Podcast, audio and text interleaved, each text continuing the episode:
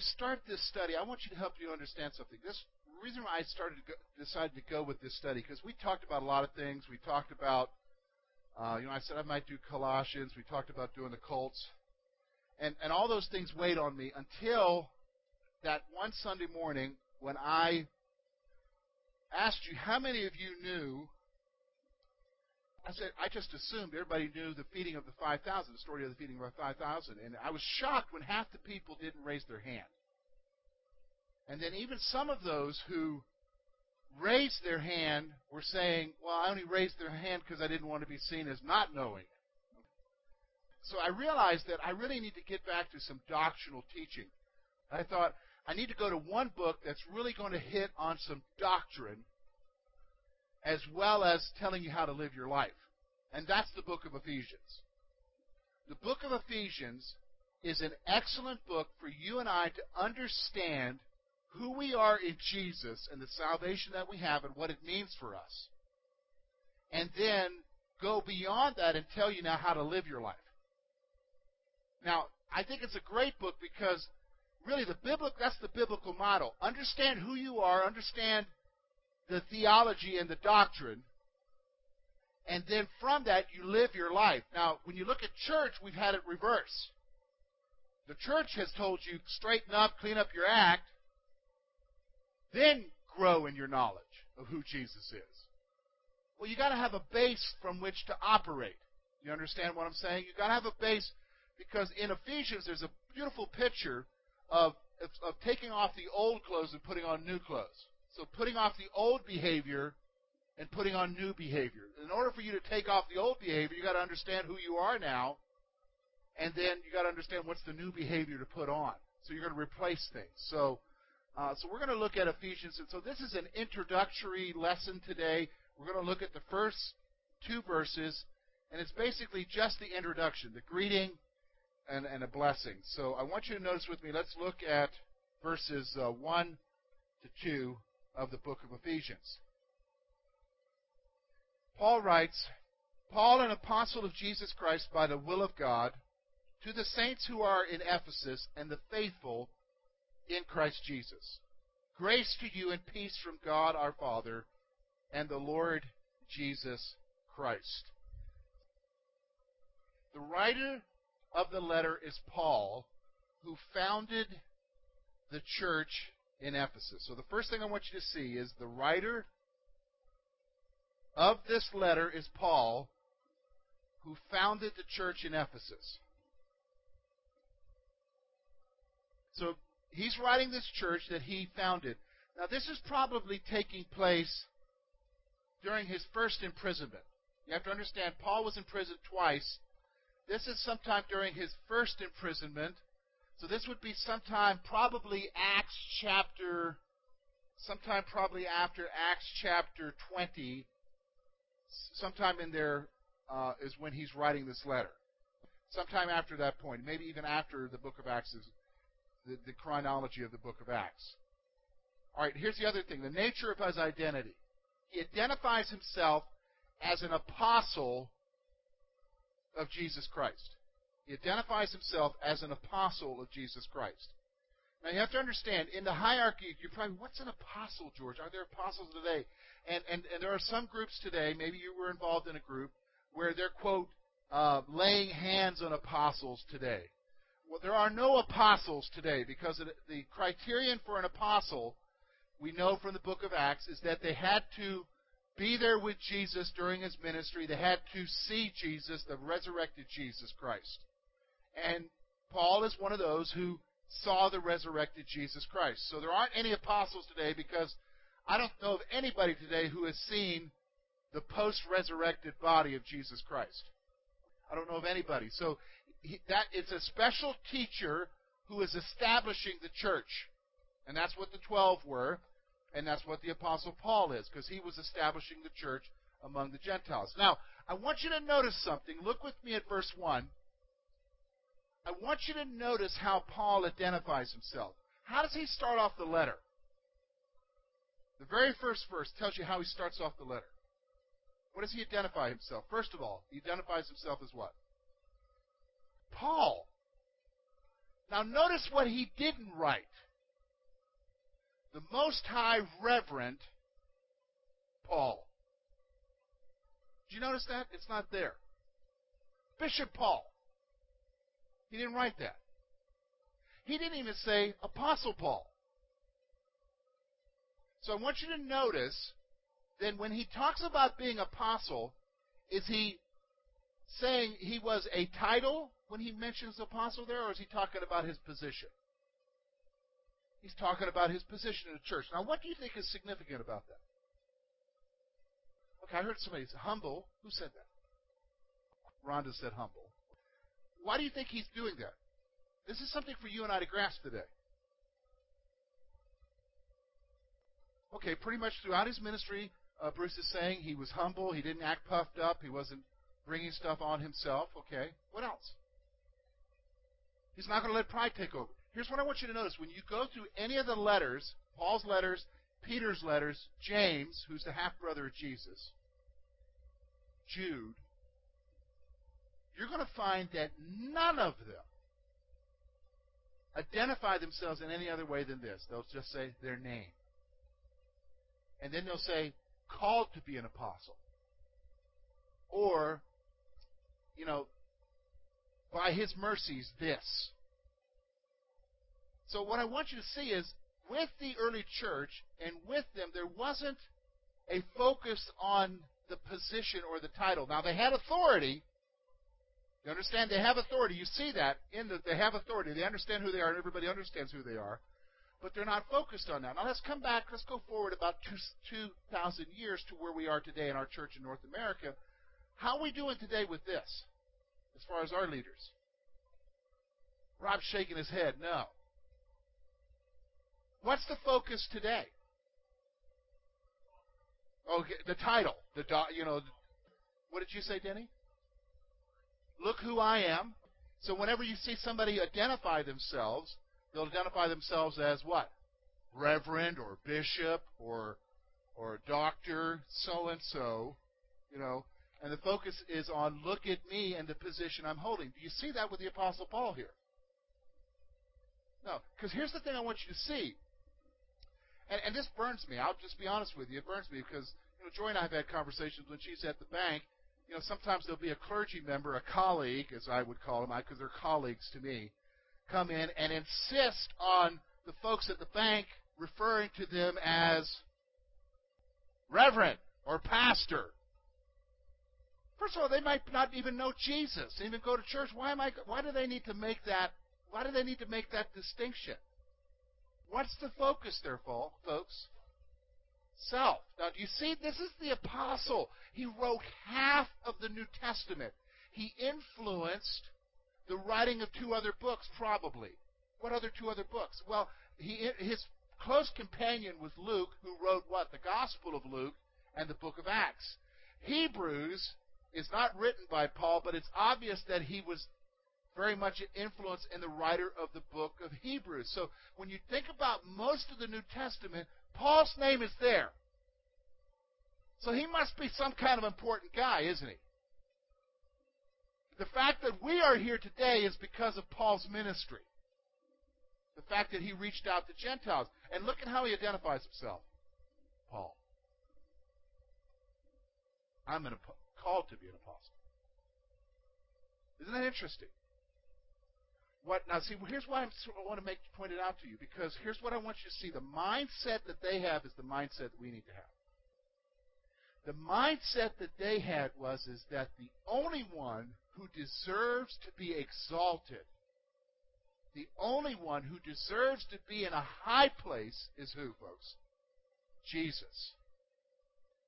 Not a servant. You understand what I'm saying? A servant. In fact, Paul would many times refer to himself as a slave of Jesus. Does that help you understand? Now, don't get irritated with some pastor who wants to be, you know, just pray for him. Don't have a, oh, you just don't have your act together thing. Pray for him. So notice the nature of his, of his identity. He identified himself as apostle. Here's, he's going to show you God's choice. He states that he was appointed by God. Now, this is going to come out in the book of Ephesians. When you talk about leadership in the church, see, we're, we're into the democracy thing in our in our culture where we elect our leaders. And even, you know, I'm your pastor because back 10 years ago, in, in a few months, they had a vote here after I came and preached a while. They had a vote and said, you know, do you want George to be the pastor? And so the vote was unanimous yes. And so, in a sense, you know, but ultimately, in God's perspective, He's the one who appoints. Do you understand what I'm saying? He's the one who appoints. And so I want you to see here that He's saying that He was an apostle by the appointment of God. So notice now he's, who he's writing to the recipients there. We see it in the second part of verse verse. To the saints who are in Ephesus, faithful in Christ Jesus. So Paul addresses his letter to the believers in Ephesus. So if you notice on the little map there in your study book, you'll see what is today known as modern day Turkey. It was then known as Asia Minor. And over near the uh, western coast of what is today modern day Turkey is the little is a major city called Ephesus. So it's the major city called Ephesus there. Now let me tell you a little bit about Ephesus. In Paul's day, Ephesus was the leading city in the province of Asia. So it would be, if you're going to comp- make it comparable to anything here, I wouldn't say it, it's Pittsburgh, but it's definitely like Philly. Do you understand what I'm saying? Because, I mean, we have two major cities, Pittsburgh and Philadelphia, but everybody recognizes that Philadelphia is a whole lot bigger than Pittsburgh. So Ephesus would be comparable to Philadelphia, Pennsylvania. And what was going on there, what made it so prominent is, is that the temple of Artemis or Diana, or as the Romans would say, Venus, was, was there, and it was regarded as one of the seven wonders of the world. All right? It was regarded as one of the seven wonders of the world. Now, Venus, so it's the goddess of love. It's a fertility god. So they have a very big focus on the worship of the fertility god there. At one time, it was a major trading port. And by the time of Paul, the harbor was basically silted up. The economy was in decline and dependent on tourist worshippers who made the pilgrimage to the temple. The souvenir trade flourished, hence the prosperous guild of silversmiths livelihood was tied to the worship of the temple.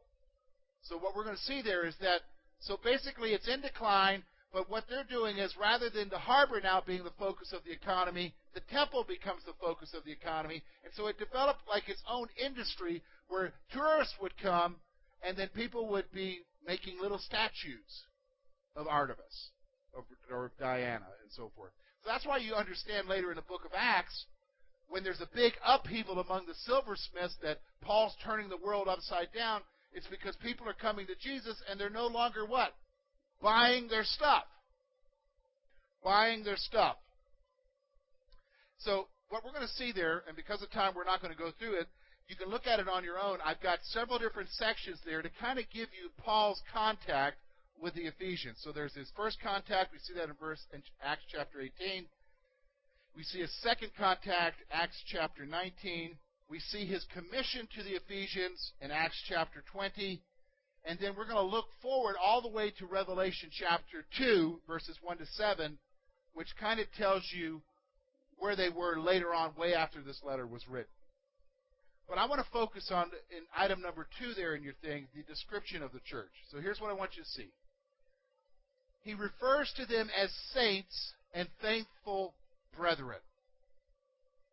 He refers to them as saints and faithful brethren. So I want you to notice now, for some of you here who have a Roman Catholic background, that's going to be a little bit more difficult for you to grasp here with that whole concept of saint, because saint to you is somebody who's dead and who was special in the church. But that's not a New Testament concept. I want you to understand what is the New Testament concept. Saint means sacred or holy ones. Saint means sacred or holy ones. So what he's saying is, is he's referring to the believers in Ephesus as a holy one. Or that they're sacred to Jesus. Do you understand what I'm saying? Do you realize that you are, in the biblical sense, a saint here? Does everybody understand that? You know, we used to say, oh, he's just acting like a saint, Mr. Perfect. That's in a derogatory sense. But in a, in a real sense, you are a holy one. Now, you say, well, I'm not perfect. I sin. Yes, but you are holy not because of what you've done, which is what we're going to see in this letter. You're holy because of what who has done? Jesus has done for you. So saint means a sacred or holy one. And then when he talks about them being faithful, here's what he's saying. Faithful refers to their testimony, to how they live their lives. So he's reflecting on who they are positionally. They are saints, they're holy ones, but he's also reflecting upon their practical life and that they are faithful in the way that they live their life. Is that a description of you? When you look at you, you might say, Yeah, I'm holy in Jesus, but the question is, are you practically holy in Jesus? Are you faithful? Are you faithful? And then finally, look at Paul's salutation. Verse 2 is one big salutation. And here's what I want you to see. This is tr- this same statement will be found in several of the letters, and here's what he's doing. He's bestowing a traditional blessing of grace and peace from the Father in Jesus. Now, let me just take this statement a little bit deeper here. If you were to go today and you were to be among Jews, how would they greet you today? What do they say to you when they greet you? Anybody know? Shalom. Does anybody know what shalom means? Peace. Shalom means peace. Or Salem. Or like for instance, when you see Jerusalem, it's the city of peace. Do you realize that? There's no peace in Jerusalem, is there? But it's the city of peace. So for the Jewish believer, the traditional greeting would be shalom. For a Gentile believer, it would be grace or charis. It would be grace. So basically, he's giving a traditional blessing basically to a mixed group of people who are made up of what? Gentiles and Jews who believe in Jesus Christ. And to both of them, he says what? Grace to the Gentiles, peace to those Jewish believers there. You understand? So it's a traditional blessing. Now let's stop for a moment. We're going to take some questions just on these first two verses. Maybe you want to reflect on Paul and his apostleship. Maybe you want to reflect on the on how he sees the church as far as their identity. So has anybody got a question? He is more than likely he could be anywhere. We don't know exactly where he's writing a letter from, but when you go from about Acts chapter 20, from that point on, he travels down to Jerusalem. He appoints the elders. He says, Guys, I'm going to be away from you. He appoints some elders, if you read Acts chapter 20. And then from there, he goes down to Jerusalem. He's, he's taken into captivity. And from Jerusalem, he goes from Jerusalem for a few days up to Caesarea Philippi, where, you know, basically King Agrippa is, or Festus is, who's the proconsul. While he's there, he's probably there about two years or so, maybe three years. That's when he makes his appeal to Caesar, and he has to take the trip from Palestine all the way up to Rome. So, and that's not like hopping on a plane and being in there, being there in six hours. Remember, he's traveling during the winter. He's got to harbor different places, and then he makes it to Rome. And then when he's in Rome, he's under house arrest and at some point, he's going to stand before Caesar, so it could take months for his case to come up, maybe even years. Because everybody understands how bureaucracy is, right? All right? And you understand how judicial bureaucracy is. It's like you think your case is coming up, and they postpone it. Well, think about this. This is Rome. It's exactly like that there. Except they're not as efficient as we are, if we could call ourselves efficient today. now, here's the reality. So, sometime, it could be any time after that, that several year period from the time he gets arrested to the time that he finally appears before Nero and he's released. So, somewhere in that several year period of time, he wrote this letter. Next week, we're going to get right into it. Next week, we're going to look at Paul's praise of the Trinity. Now, what? So we're going to look at his praise. You say, okay, so we're going to look at him give a praise to God. But here's what I want you to see. From his specific praise, we're going to look at it over two weeks. We're going to see specifically what God has done in the issue of our salvation. Each person of the Trinity, the Father, Son, and Holy Spirit, has a role in your salvation, and we're going to see exactly what they did, and it's very humbling. And you need to understand that if you're going to live the life that He's called you to live, you need to understand exactly what God did for you. So as He praises God, we're going to have an understanding of what He did when we got saved. All right? Let's close our time of prayer.